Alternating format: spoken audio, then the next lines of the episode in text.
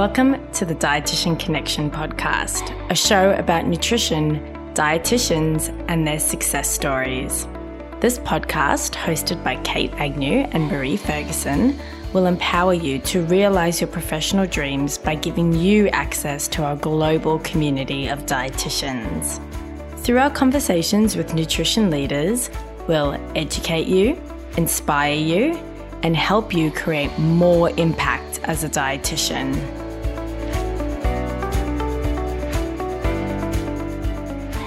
Welcome to another Dietitian Connection Bite Size Chats. My name is Marie Ferguson and I'm the Director of Dietitian Connection. And it's such a pleasure and honour today to have Emma Stirling and Karen Inge joining me. Um, both of them I'm huge fans of, and it's lovely to have them both in the same Zoom chat today. Wishing we were at a coffee shop in Melbourne, but um, probably safer to be on our Zoom today. So thanks so much for joining us, ladies. Oh, thank you, Marie, for having us. And um, it's uh, looking forward to having a bit of a, a chat. Absolutely, a, a, bit of isolation chat is still still a great chat. great, it'll be great to catch up and hear what you've both been up to. So, how has COVID nineteen treated both of you? Um, I know Karen, you've got sort of elderly parents and the grandkids, and Emma, you've got homeschooling. I'm sure with school age children. Um, Karen, perhaps we'll start with you and how this time's been for you. Well, I mean, initially i think i had my first panic attack ever in my life. I mm. i i woke up um, when we were first in isolation in the middle of the night and i, I had all the signs of it sweating and agitation and everything and I, I, thought everybody around me was going to die. I was very worried about my parents. I was um, mm. they're well and everything but they're in their 90s i then was worried about my daughter who's pregnant and Mm. I thought my husband isn't getting any younger, so I suddenly became, mm. my God, what's going to happen to the family? Are we all going to be safe? And when I pulled myself together, which took about half an hour, I suppose, I, I sort of thought, well, this is a challenge that we just have to get through. And, and I, I think my first reaction was really about the safety and well well being of my family, and then it extended to my friends. And um, and then I suddenly thought, what's going to happen to the business? So um, I, uh, you know, it, it really initially was a bit of a shock that this, I felt the whole situation was surreal. Um, but then when I sort of pulled myself together and thought, no, we've got to really get some benefit out of this whole experience, uh, I started to calm down and, and turn it around in my own head and um, began to look for the positives in this situation. And mm. um, you know, I, I, to be honest with you, I've never spent so much time with my husband. I mean, we've been married for 41 years.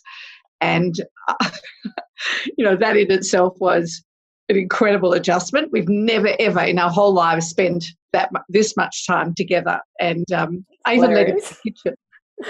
But anyway, I'm sure that Emma's got a lot of stories too, and I can fill you in on what happened after the panic attack. But um, you know there is there, there, are sort of benefits in I think what's happened um, yeah. in terms of allowing you to pause. Yeah, I think for all of us, there's been sort of those ch- challenges, but also the opportunities and silver linings, and we'll we'll get into the, what those are for you. Um, what about yourself, Emma? How's how was the yeah. initial days? Absolutely, very similar um, to Karen. Um, I've actually changed jobs though in the lockdown, so we can talk about that a little bit later. Mm-hmm. But um, and I still I have really good days, and I have a lot to be grateful for. And you know, the caregivers and all of us. Once I sorted out my elderly parents with dynamic meals from Karen's company, and I'd or, organised a new desk for the husband to lock him away in the front bedroom and then the kids homeschool and you know once life was sorted and we got into a, the new normal and the new mm. routine mm-hmm. i've actually you know there's been some real positives and i think as a I suffer from rushing women syndrome, which I know both of you do, do to, you know, as well. Um, I've been doing the free downward dog app every morning on the back deck, and I've been trying to get away from my screen a bit. So I've been doing walking meetings or listening to podcasts while I'm out walking. So actually i feel quite well you know the well-being has been really lovely and the, the sense of having the family all together and being the mother hen i've really um, mm. enjoyed it but i still have those moments not quite panic attacks karen i've got over that but just those days where i think am i living in a dream like mm-hmm. is this some futuristic horror come you know weird sci-fi genre that I'm living in and I wake up and I think is this really mm. our news and is and what does it mean for our world and and for my children or for the next generation so that, that I've been sort of thinking quite deeply about some of this um, and our profession and our businesses and um, you know watching companies pivot really well there's you know there's a lot that is good as entrepreneurs as we all know in this space but there's also a lot that concerns me um, just for the world as well mm. Selfishly, I wanted to find out, we'll come back to COVID, but selfishly, I wanted to find out how you both knew each other from the beginning. Because obviously, you guys have known each other for quite some time. I'm sure there's a story there. well, go, Karen. Yeah. All right. Well, I, I have I have knew of Emma um, before we actually really um, got to know each other, and um, I'd always admired her work, and and she's been you know, I, I knew of her, her, particularly with her work in Sydney, and I. Um, we hadn't really had a lot of contact uh, before Emma made the big trek back to Melbourne. And um, when Emma was moving, you can talk more about that, Emma. But when you moved down to Melbourne, I think it was what in the first week or something that you'd arrived that um, I called you, and um, I, and I think our our sort of relationship started from there. But absolutely, you could correct me if I'm wrong. But I just um, I, I, wanted to know if Emma what she was going to do in Melbourne, and if she had any spare time, I would love to work with her. Uh, and I think that was really can't remember which year, but I think you were pre- you it was early nineties, yeah, early nineties, yeah, yeah. Yeah. And uh, so, and then we worked very closely together for uh, 10 years or more. Mm. And, um, and then we've slightly gone our own different ways, with Emma becoming an academic, of course, but still uh, we share many passions mm. together. We have many passions in common, and, and obviously the, the big one is culinary nutrition. And we've sort of gone separate ways. Emma, Emma is academia and consultancy, and I've gone more to the practical aspect of um, mm. culinary nutrition from a food service point of view and from a food company point of view. Mm. So maybe Emma, you could tell us a little bit about your new role, which I know you're very excited with, and we're very excited with what you're going to be able to do um, in your new role. And then Karen will come back and chat about you know your business in the food space, but perhaps through that we can also chat about you know as you were saying, Emma, what does all this mean for the profession, the COVID, and how do we need to adapt and change? Um, Absolutely. Yeah, tell us what it was like starting a new job in amongst lockdown. Well, I do have to correct Karen um, first of all to say that we actually first um, met um, in, in, you know in reality way way back um, when I was a dietetic student. So I correct her. That was in the that's what I said in the nineties because she was the incredible dynamic entrepreneurial, you know, sports dietitian that came to speak to us um, at Deakin when we were students. And so it was um, ever since then that I sort of um, always had Karen on my radar, and she gave me that first feeling of um, and I suppose inspiration to be quite entrepreneurial in approaching our our profession. So then it was yeah in the early 2000s that I moved. I, I was away um, working overseas and moved back to Melbourne, and we we just I knew straight away. I think she thought she called me, but she was on my list to call um, anyway. And we had this incredible working relationship you know working every week together for over 10 years we always did our own projects as well, um, and we still do. We, I'm always trying to cook up new ideas. Karen, here's a project. You want to get involved? Whether we're doing something at a conference or, and we're always always eating. We're always meeting for dinner and discussing. So um, Karen's been a huge inspiration and a guidance and a mentor to me in my career. Oh, my new. You are. You have. Before you, have. you go on, I want to say that you've done that for me. You are. You know, you've been incredible just with everything that you've taught me. Um, and you know that's that's a really important factor. I mean i'm older than you but you've taught me i think more than i've taught you and um, mm. it, you inspire me as well. So we have we've actually become very good friends marie like yeah. you have become really good friends with us as well. Yeah. so emma to me is very close and it's much more than a working relationship. It's a, it's a true friendship that will last a lifetime. Yeah so, in, in a nutshell, back to my new role is I've joined um, um, Australian Catholic University, ACU, at, here at the Melbourne campus, although we um, have a national um, uh, program in nutrition and we've just, we will be launching um, dietetics in 2022. Um, but my role is to come on and build the first culinary nutrition course for Australia. So those of us that have been tracking trends in the US and particularly with the Academy of Nutrition and Dietetics, we know they've got a very, very strong um, field in um, in a whole practice group in food and culinary professionals, and have been training actually courses in the US for over ten years where they are training um, dietitians to be very strong in culinary nutrition, or even um, training chefs and dietitians at the same time.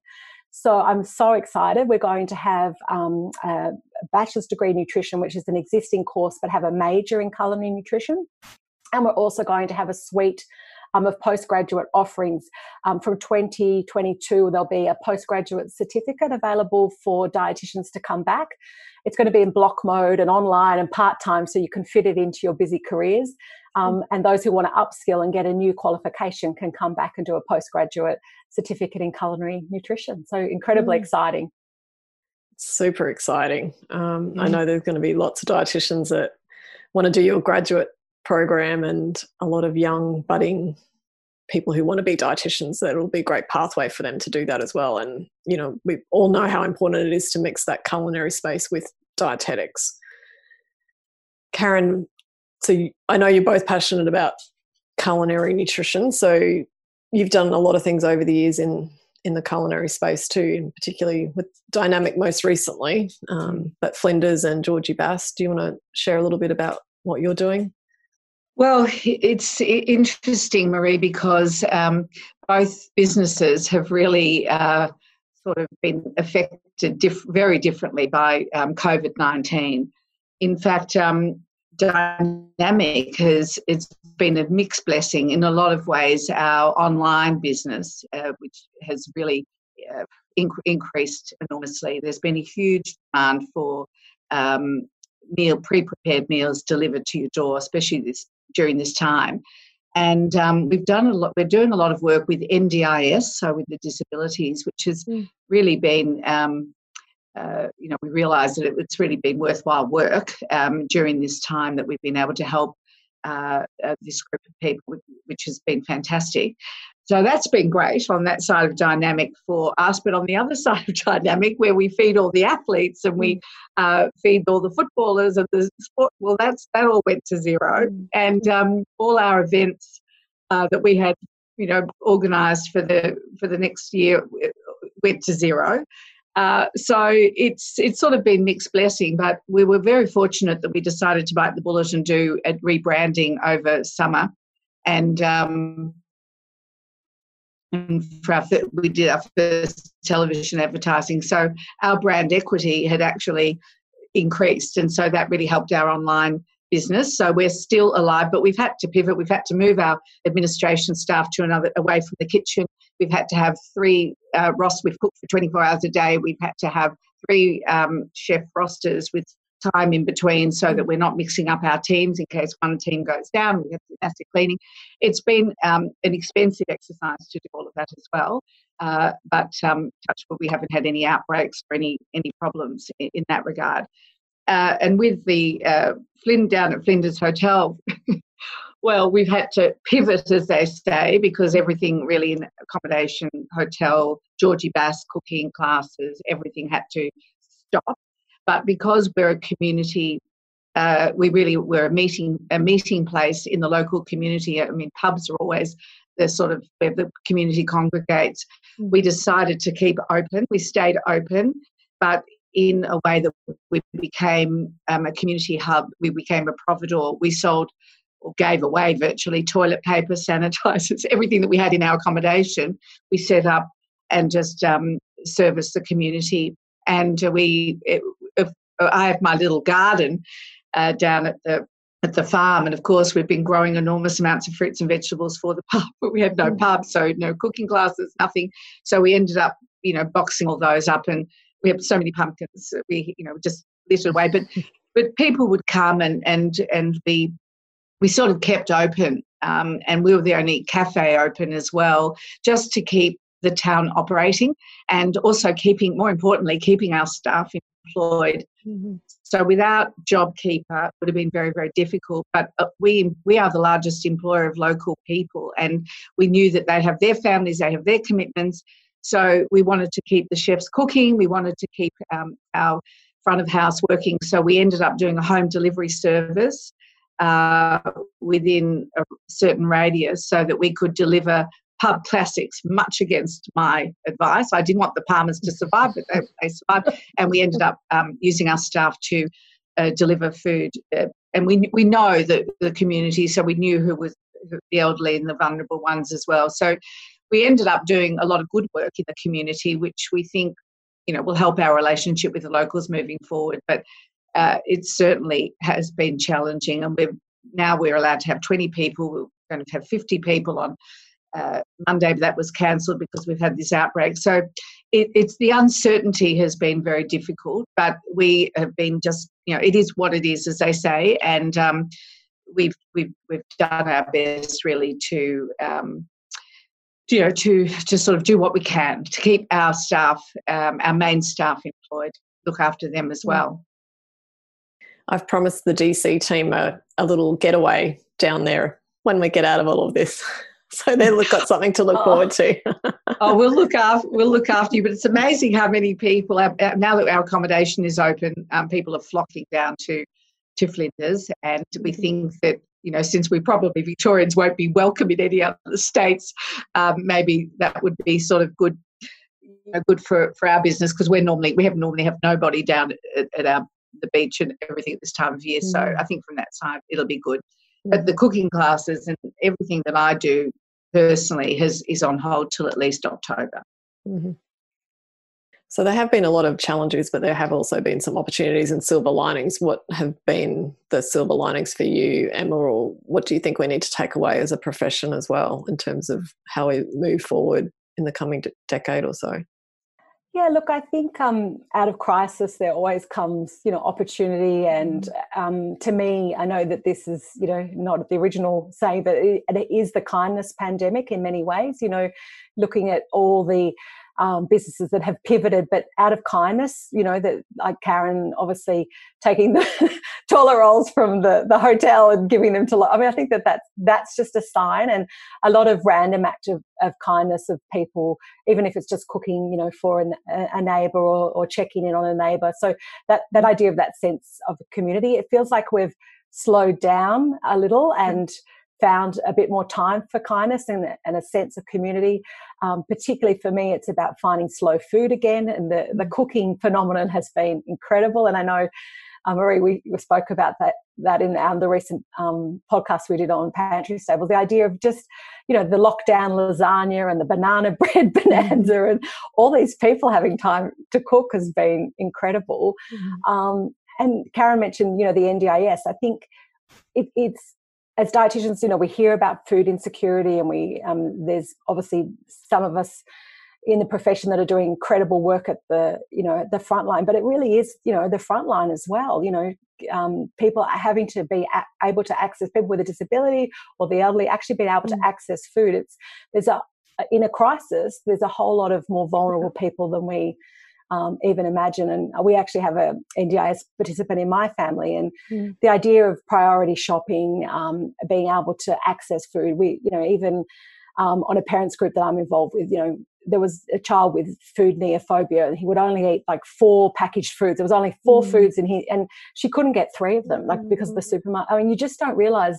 Mm. And I think that opportunity for dietitians to actually do more hands on in, in, that space and realize um, that there are a lot of people that just need a lot of help just to be able to feed themselves as well. Mm-hmm. Yeah, I couldn't agree more. And I think it's really a time for dietitians to shine during this time as well because of going back to basics and food security and, and things like that. What about you, Karen? Do you see any silver linings for yourself or us as a profession? Well, look, I, I, agree with with Emma. I mean, this has been the, the opportunity. Really has been to pause and to really um, look at your career, reevaluate where what's important to you and where you want to go. And I think personally, myself, I've actually done a lot of thinking, and I've decided to really narrow um, my focus in my work and um, just really concentrate on the things that I really feel I want to do, but I feel will contribute um, more probably. So, you know, like being an ambassador for food for FareShare, which is a food rescue organisation, it's been really interesting in this time because what they've been able to do is uh, Woolworths have been able to relocate their chefs to FareShare to do the cooking, and they've been able to significantly increase the amount of meals that they can um, distribute to charities, etc. Mm. And the demand has been enormous. So, mm. you know, there's roles for dietitians to work within these organisations as well. And also, I think with all the, I think we've always wanted people to get back to cooking, get back to basics. And I think that's been the positive that's come out of this. People are more interested in cooking food and healthy food as well, which I think is good. So I think for the dietitians, I know many of many of you, many of the dietitians have really um, been stood down. They've lost jobs. Uh, it's been very challenging, particularly in the sports nutrition area. And but as I've said to many of you, um, it's hanging there. Do some planning. Um, take it as a sabbatical. That's what I've said to people. Just learn everything you can. Do your own. Do all the you know. Dietitian Connections had so much you can't keep up with everything that Marie and Dietitian Connection are offering. But there's so much information out there, and I hope I know that a lot of you have been doing that. But I think it's a, it's it's a sabbatical. It's time to pause and um and and just plan for that. This won't last forever. And the issue is it's, it's a good opportunity to plan the next 10 years of your career and where you, where you want to be and what you want to do. That's about all I can think of. I mean, there's other things too, but that'll do. so, would, would it be fair to say you've both slowed down? Have you actually slowed down or not? No, Emma's saying no. no, not because I'm started. I'm week four into my new job, so obviously, I, I'm, I'm working from home in a new job. So trying to you know, I'm in my daughter's, it looks all very professional, but I'm in my daughter's room because the Wi Fi is good today. I've had to take her Him- Himalayan salt lamp off the bookshelf and stick the cookbook. Do you know what I mean? Like, start trying to meet new um, work colleagues and yeah. get organized and learn new systems from home has been quite challenging. So, no, I don't feel um, uh, less busy, but I have more time, which is, is a funny way of saying it. I, have I've adjusted. You know, if my eyes are tired at the end of the day from way too many Zoom meetings, I've adjusted. I'm listening to audio books at night or podcasts or cooking differently and, and being able to um, fit more things in for me. I, I, find that I'm busy, but I still be able to fit fit more in for me, which mm. is an interesting uh, an interesting phenomenon. I hope to keep some of those personal goals um, moving forward as well. Mm. And I mean, to build on what Karen said about tips for other dietitians, I have had some dietitians in the consulting space reach out to me for advice, and you know, it's such a, a, perfect time to do content development and to be a self-publisher. And you know, some are fixing up their websites or you know, doing a social media plan for the next twelve months or um, recipe development and looking at um, particularly with telehealth now and online and pivoting some of their consulting and, and um, business model to actually work online like who all the things that we've been able to do online that we just would never have even thought that we could do. If, if my father, who's turning 80 this year, can Zoom with his men shed committee and hold an AGM over Zoom, or my mum can do her recorder lessons mm. by Zoom with her recorder teacher. I mean, you know, it's kind of endless. We need to think differently about really doing our core business in a different way. Mm. What about yourself, Karen? Are you working less, would you say, or I'm much less busy. I mean, I, I, haven't had a diary that's been so empty.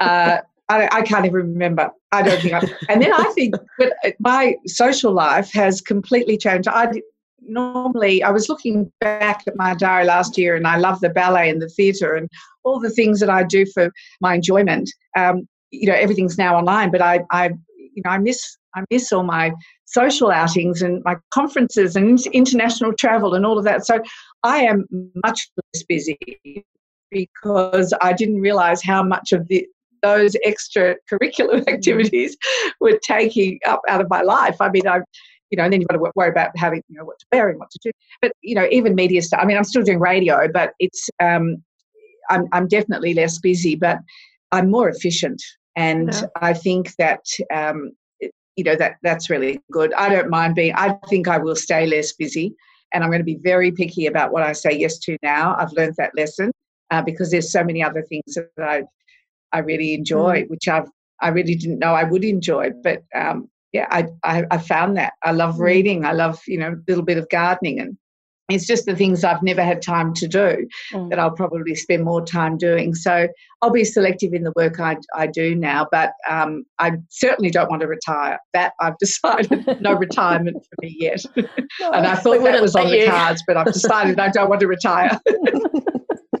We'd uh, have to um, drag you back, I think. she'll Um, never she'll never retire. No, no. but I think it is the the reset button that we've all had, yeah, Mhm. just to reevaluate things, which is really a good thing, I think. Um, Amazing. but also, I think uh, I was reading something about, you know, it, it, I think we have to acknowledge that for some people it's been incredibly tough, as Karen said, um, and for many families and for many of our colleagues. And I think it's okay that if you've just been just coping, you know, uh, there was this funny meme about, well, uh, sorry if I haven't launched a podcast or launched a new book or written a manuscript. I mean, I'm just trying to get through day to day, and that that's that's okay too. Because for Yeah. some families and and and businesses, it's it's been so challenging, and it, we're still not out of it yet. Um, so it's really about looking after yourself and looking after those around you, and um, treating yourself kindly as well, because it's it's not been easy at all, and that, that's sort of that mental strain, even of just the news on top of everything else Mm. um, it is really hard and, and particularly i know in the early weeks with my kids even being teenagers you know it, it, I, it's sort of like should they really have to be I, I feel quite blessed in all my life to not have war or hunger or you know obviously we let we live through recessions but you know the whole i've had a very blessed life but this feels quite a different world for them will they be able to stick a backpack on and Oh, go overseas like we did so yeah. Yeah. yeah, so I think too, it's just about um, just being kind to yourself and those around you. And if you're just surviving, that's okay too. That's just what it's about. Yeah. Mm. Yeah, I agree. Yeah. Um, go ahead, Karen. I totally agree. I, I think that there's going to, oh, sorry, I totally agree. I think there's going to be a post at this time, um, you know, has changed the way we live. So it's, um, it will be definitely post COVID. And I think that's the way we'll basically be living. This is, we're living through a unique experience. And, and um, it- you know, I think people will say, they live through it and what, what happens afterwards we will live differently we will work differently but i think we have to focus on the positives just to get us all through Mm. And there are lots of positives. Um, and that's what we've been trying to do as a DC team, just to think about what we're grateful for and, yeah, what are the positives that we can focus on and keep us moving forward. Um, we've talked about culinary nutrition, but I also wanted to touch on media because I know that both of you have been, um, you know, spent a lot of time in the media as well. And I think to me, this is a place that I would really love to see dietitians more. Like I feel like I, in a, I could count on my hand the number of dietitians who, particularly in Australia, on TV as an example. And I just think, along with the culinary nutrition space, we need to be out there a little bit more in the media. And I know Karen, you, you know, you still have your. How many years have you been doing your radio segment with um, 3AW? Oh well it's now moved to dd I, uh, it's it's probably coming up to 17 years. Yeah, Yeah. 17 years.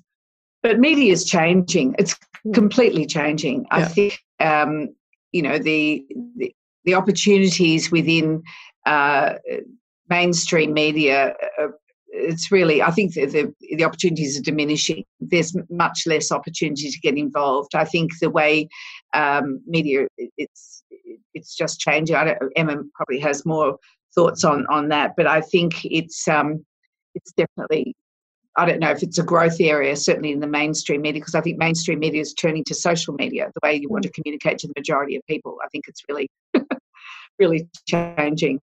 and that's your domain. Um, Emma, you were one of the first, I think, in Australia to jump on the social media um, bandwagon way back when, um, Way back particularly when, with Scoop yeah. Nutrition. You were ahead of the curve and um, Yeah, the no, blogging look, space. So, yeah. yeah, um, I think the, the, the Melbourne weather's changing as much Oh, as uh, media at the moment because my light keeps coming going. Sorry about that. But yeah, look, um, I agree with Karen. I think mainstream media is tough. It's and it's incredibly tough um, for journalists and um, maybe 15 years ago, Karen and I would have said to a dietitian, hey, go and study journalism as well if you wanted, you know, to mm. really crack into a career. And there have been, um, uh, Nabila, Nabila Khan is a dietitian, a Melbourne dietitian who works, you know, in the media overseas. So that there are, there are those examples where they've gone back and done a whole degree in journalism. Mm. But it's such a fickle um, industry with the just digital disruption we've had with, with social media. Um, I would certainly say that the skills are the same. So um, we really need every dietitian, whether um, you're working in a remote community health centre or you're a hospital clinical dietitian or you have your own consulting, you know, business. We all need to be media savvy, um, and the idea of being um, self-publishers and content generators. I mean, when we don't have the diet sheets anymore we have the infographic you know mm-hmm. on instagram so it's mm-hmm. we've just have to change the way that we we still do our excellent job of um, spreading our information and educating people. But the beauty of being a self publisher on social media is you can do it once to your clients, but you can also share it to a much um, bigger audience. So, we, we, you know, you're doing a wonderful job with Dietitian Connection and highlighting the superstars, and there's so much um, more we can do. And I think upskilling in, in in basic sort of content generation, better lighting than I've got today, those kind of things are really good yeah. And you you talked about self publishing how important do you i know you've both written books. How important do you think publishing like and and book writing is? I know you've just sort of done your academic one more recently emma. What do you think yeah, is I the mean, place of book, writing books? Yeah, I can go first. I mean, Karen's far more published than I, and I know. I mean, it's so funny in my new position um, at ACU, we're in the same school as exercise science. And when I, even during my interview, I, um, Karen was kind enough to be one of the referees for me. and we were talking at the end of my interview about referees. And, and I said, Oh, Karen Inge. And, and someone on my panel said, Oh my God, I've got her sports nutrition book on, on my office shelf. You know, so the legacy still, people still read books, you know, books are still very powerful. For me, writing the academic textbook was incredibly rewarding because when I'm standing lecturing or in the commercial kitchen teaching my culinary nutrition science and my food science, um, it's watching the students have that you know academic resource and then watching it come to life in the practical sense and that experiential learning so I would like to do more in that space in my academic role in publishing. But there's absolutely a role for publishing, particularly you know cookbooks. People still want a, a solid. We all mm. cook from the internet recipes, but we want that cookbook to flip through and, and get mm. inspiration as well. Yeah. And they, I think they say you don't actually make money out of books, but do you feel like it made an impact on on your career, Karen, the, in the early days?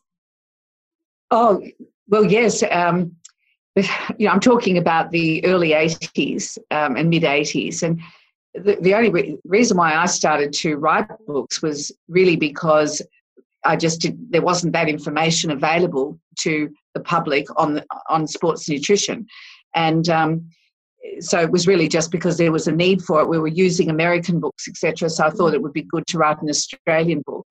And but interestingly, in those days, if you wrote a book, you were automatically considered an expert. It didn't matter what your qualifications were. So there were a lot of books out there that were written by about nutrition that were not written by people who had any qualifications. So I suppose um, but that made me uh, sort of more of an expert, I suppose, than the than the others. So it was important. Um, Emma and I really wrote one together. Her name isn't on the book, but it should be. And um, it's Let's Eat Right for Kids, which um, was a, a, great book and, and became Let's Eat Right for Families. And, and um, Emma and I worked on that. Um, was really quite a, a, quick thing to do, but that was a terrific uh, project. And I, I, you get a lot of satisfaction from writing books, and I'm, I'm absolutely so thrilled to see so many dietitians writing books. And the big change that I've seen is that, that all of the books that people are writing today have wonderful photography, have fabulous recipes, really cover not only the theory in a very interesting way, but the practical aspects. And um, in the olden days, you know, every you couldn't get the, that sort of photography. It was so expensive. You had to have it sponsored by a food company or whatever. But I, I just every time I see, you know, that one a, a dietitian has published a book, I'm so proud because it is a big effort. It's a big commitment. And it's so important that we that we are in that space on shelves, um, even though they're not so profitable to write unless you sell millions. But um, I, but I think it's really I would encourage dietitians to still keep going with writing books because we need to be there just for balance for other people that are writing too. We want to have the people who know what they're talking about, have the credentials to get out there and write books, and people are still looking for them. I mean, still, eh, eh, I know it's not everybody is finding everything that they want um, online, and um, and people sometimes still like to have that book on the shelf, as Emma said, with the cooking, etc. So I think it's great, and I think if you want to write a book and have a bit of fun, uh, do it, but don't expect to make any money out of it. That's my advice. That's right. That's what I've heard. um, I know that you're both very. You talked about this, Karen, very social and um, great at networking. So how how are you managing in terms of you said your social life is cut karen but are you managing to connect with people during this time how are you doing that well i'm doing the zoom parties and all of that kind of thing to catch up with people but um, i I think you're aware that I do a bit of charity work and I, I'm chair of a foundation for a medical research institute. And I, so I have a board that I need to make sure that they're still engaged. So I'm I'm talking, I'm ringing people.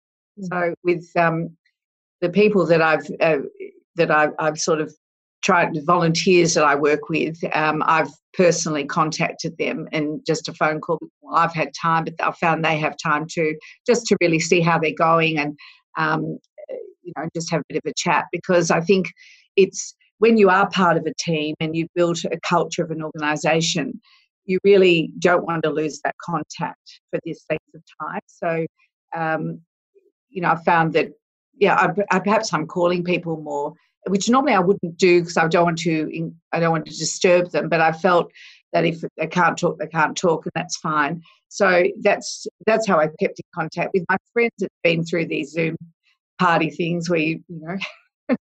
various times with all the contacts, which has been quite lovely, and I've enjoyed that. But when we've been in strict ISO, but otherwise it's been phone calls and texts, things like that. I've tried to maintain contact with as many people as I can, mm. but um, I would go crazy if I didn't do that myself. what about? it's you? also about keeping them, keeping keeping the contact going. Yeah. What about you, Emma? And starting a new job, how do you how do you do that? Oh, look, very similar. I mean, the new job is fine because it's all meetings and you can have Zoom after Zoom after Zoom after Zoom. Um, socially, similar to Karen, um, we had um, uh, when we were allowed to, you know, lots of walks with girlfriends, which is, you know, adding to the fitness, which is great. So a walk and a talk. Um, I did a, I was able to think creatively and a group of um, us food um, lovers in particularly in Melbourne, but a few interstate. We we had a, couple of Netflix parties where we um, I hosted a Netflix party and we got together for about a month um, every Friday night in a row and watched some of the episodes um, of Chef's Table on Netflix, and then we had a challenge to cook um, a recipe out of that episode for the week and share it on um, um, social media. So there's if you scroll down my Instagram, you can see some posts of people cooking. So that was a whole different way of thinking about using technology and, and, we loved it. All you can do is chat to each other down the side. You can't see each other but you then the, it's the anticipation the week after of watching what what everyone's cooking and then getting together. So yeah i, I think again technology um, has set us free but i'm just dying to give karen a hug and have a glass of wine and you know get out to a restaurant too. So one last question then. What would be sort of the one thing that you'd like to take away from this COVID experience into post COVID? with, we're not often uh, lost no, speechless. I made you speechless. It's amazing. I, I, mean, I, will jump in. For me, it is. Um, I, am still busy because I've learned that that's really, you know, the lessons that we learn in the lockdown. I've learned about myself that I'd be busy no matter what. I'm that kind of. I'm up in the. I'm up early. I'm doing, but I've really personally. I want to keep the um, finding those times for those those lost passions, the reading, as Karen said, the little bit of gardening, always the cooking. Um, so finding those that balance in the rushing women syndrome will be part of my personal goal. But I really hope as a nation and as around the globe, we continue the kindness and continue the cooking. The cooking's been phenomenal. Um, I'm dying to see all the trend tracking and the mm. research coming out post COVID on um, food trends and tracking and, and what we actually have cooked and, and how it's changed um, cooking habits, mm. particularly the shared sort of family meal. Yeah, most definitely. What about yourself, Karen? Well, look, I think I've more or less said most of the things, but I, um, I, I just think that we talk about balance in our lives. Um, and I think many of us, as Emma's just described, really think we have balance, but maybe we don't because we rush around and do all these things. Um, I, I, agree. I think it's, I think it's it's it's a time where I think I will take efficiency moving forward. Um, I will a lot of the trips interstate to attend meetings and these sorts of things I know are now are unnecessary. Mm. So I think we can we can we spend a lot of time on the road, a lot of time going driving here, driving there, battling traffic, doing all of that when really we could just talk online. So mm. that's really been a bit of an eye opener. I need to improve my skills, but in that area, but I'm getting there. But I think that will be. It, it's just time. I, you know, I think what I've learned is the how precious time is and what you can do with it. I seem to have more time. And I, I think I, have really used that pretty well. And it comes back to relationships and, and, um, being you know caring about reevaluating as you've said and deciding what's really important for you in your life i'm at a very dis- different stage of my life compared to a lot of dietitians because i'm older i'm at, i'm towards the end of my career when i know a lot of you who are listening are at the beginning of your career or you're just into your career and um, I just want to say to you that, um, you know, take just respect the time, your time, respect the time you have. Don't waste it. Just be, you know, do what you want to do, um, and you'll do brilliantly because you will be. You've got such opportunities, and the time is so right for you.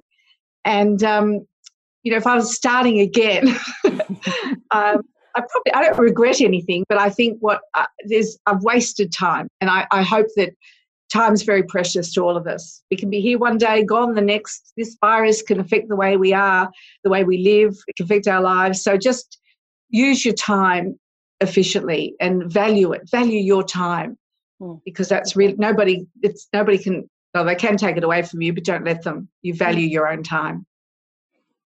I think that's a great way to end our chat, ladies. Very Perfect. inspiring. Um, I wish you all the best, Emma, as you embark on setting up the culinary nutrition course at um, ACU.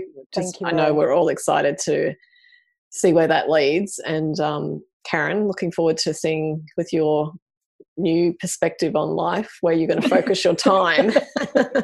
Just re- just remind me of it later on, Marie and Emma. It's all recorded, Karen. Exactly. Yeah. It's all recorded. Because I have a feeling you're going to fill it all up back up again, but let's see. We'll see. Thanks, ladies. I really appreciate your time and joining us today. Yeah. Thanks, Marie, for Thanks everything for the opportunity. you. Thank you for the opportunity. Thanks for listening, wherever in the world you're tuning in from. If you did enjoy this podcast episode, we would really appreciate if you could leave a review for us. Leaving a review actually means the podcast gets to more dietitians and it can only elevate our profession if we work together. So please hit that review button, tell us and other people what you thought about this episode. Another way to share your learnings from this episode and keep the conversation going is to take a screenshot of your phone screen, add your message, and share it on social media. Don't forget to tag us at Dietitian Connection so we can share it with our following of over 30,000. Tell us what you learned and what future topics you'd like us to cover. If you'd like to access the show notes, they are available at dietitianconnection.com forward slash podcasts. Dietitian Connection is a global community and we offer free professional development, job opportunities, resources, and connections. We're committed to bringing dietitians together so we can create more impact and elevate our profession. And you can easily become a Dietitian Connection member for free by signing up at dietitianconnection.com.